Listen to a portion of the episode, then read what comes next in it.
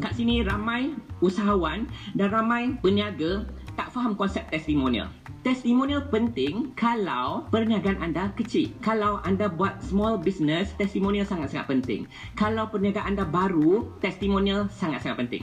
Anda tak ada database lagi, anda tak ada uh, followers lagi, dan testimonial adalah penting. Yang ramai silap kat sini tahu. Semua keadaan testimonial penting. Once you ada jenama, testimonial tak berapa penting. Once you dah establish brand, testimonial is not a differentiation. Contoh anda pernah nampak tak testimonial Nike ataupun Adidas, okay? Ataupun Puma, ataupun whatever lah. Tak ada testimonial betul tak? Sebab itulah differentiation jenama perniagaan kita.